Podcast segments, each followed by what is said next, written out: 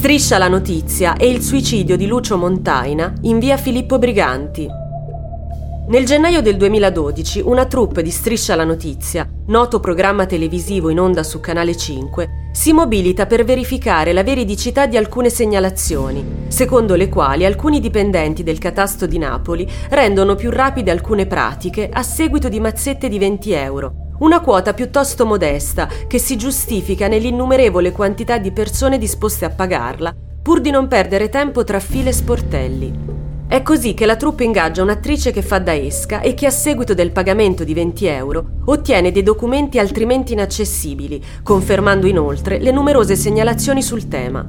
Le immagini della registrazione sono piuttosto eloquenti e l'impiegato colto in flagrante viene presto licenziato per dimostrare che nessuno può passarla liscia. Oltre la perdita del lavoro, l'uomo si ritrova presto senza soldi e con la fama di corrotto. Pur essendo solo uno dei tanti a partecipare a quel sistema di corruzione, è l'unico ad essere punito, forse come monito agli altri che portavano avanti quell'illecita pratica.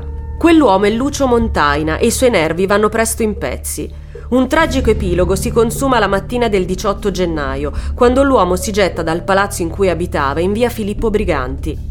Montaina non aveva retto alla vergogna, schiacciato dal peso di quei 20 euro presi illecitamente e documentati da una trasmissione al limite tra l'inchiesta e lo sciacallaggio. La colpa di quella tragedia viene addossata interamente a striscia la notizia, mentre la storia dell'impiegato si chiude con un'altra colletta, quella per la corona di fiori comprata dai suoi colleghi il giorno del funerale.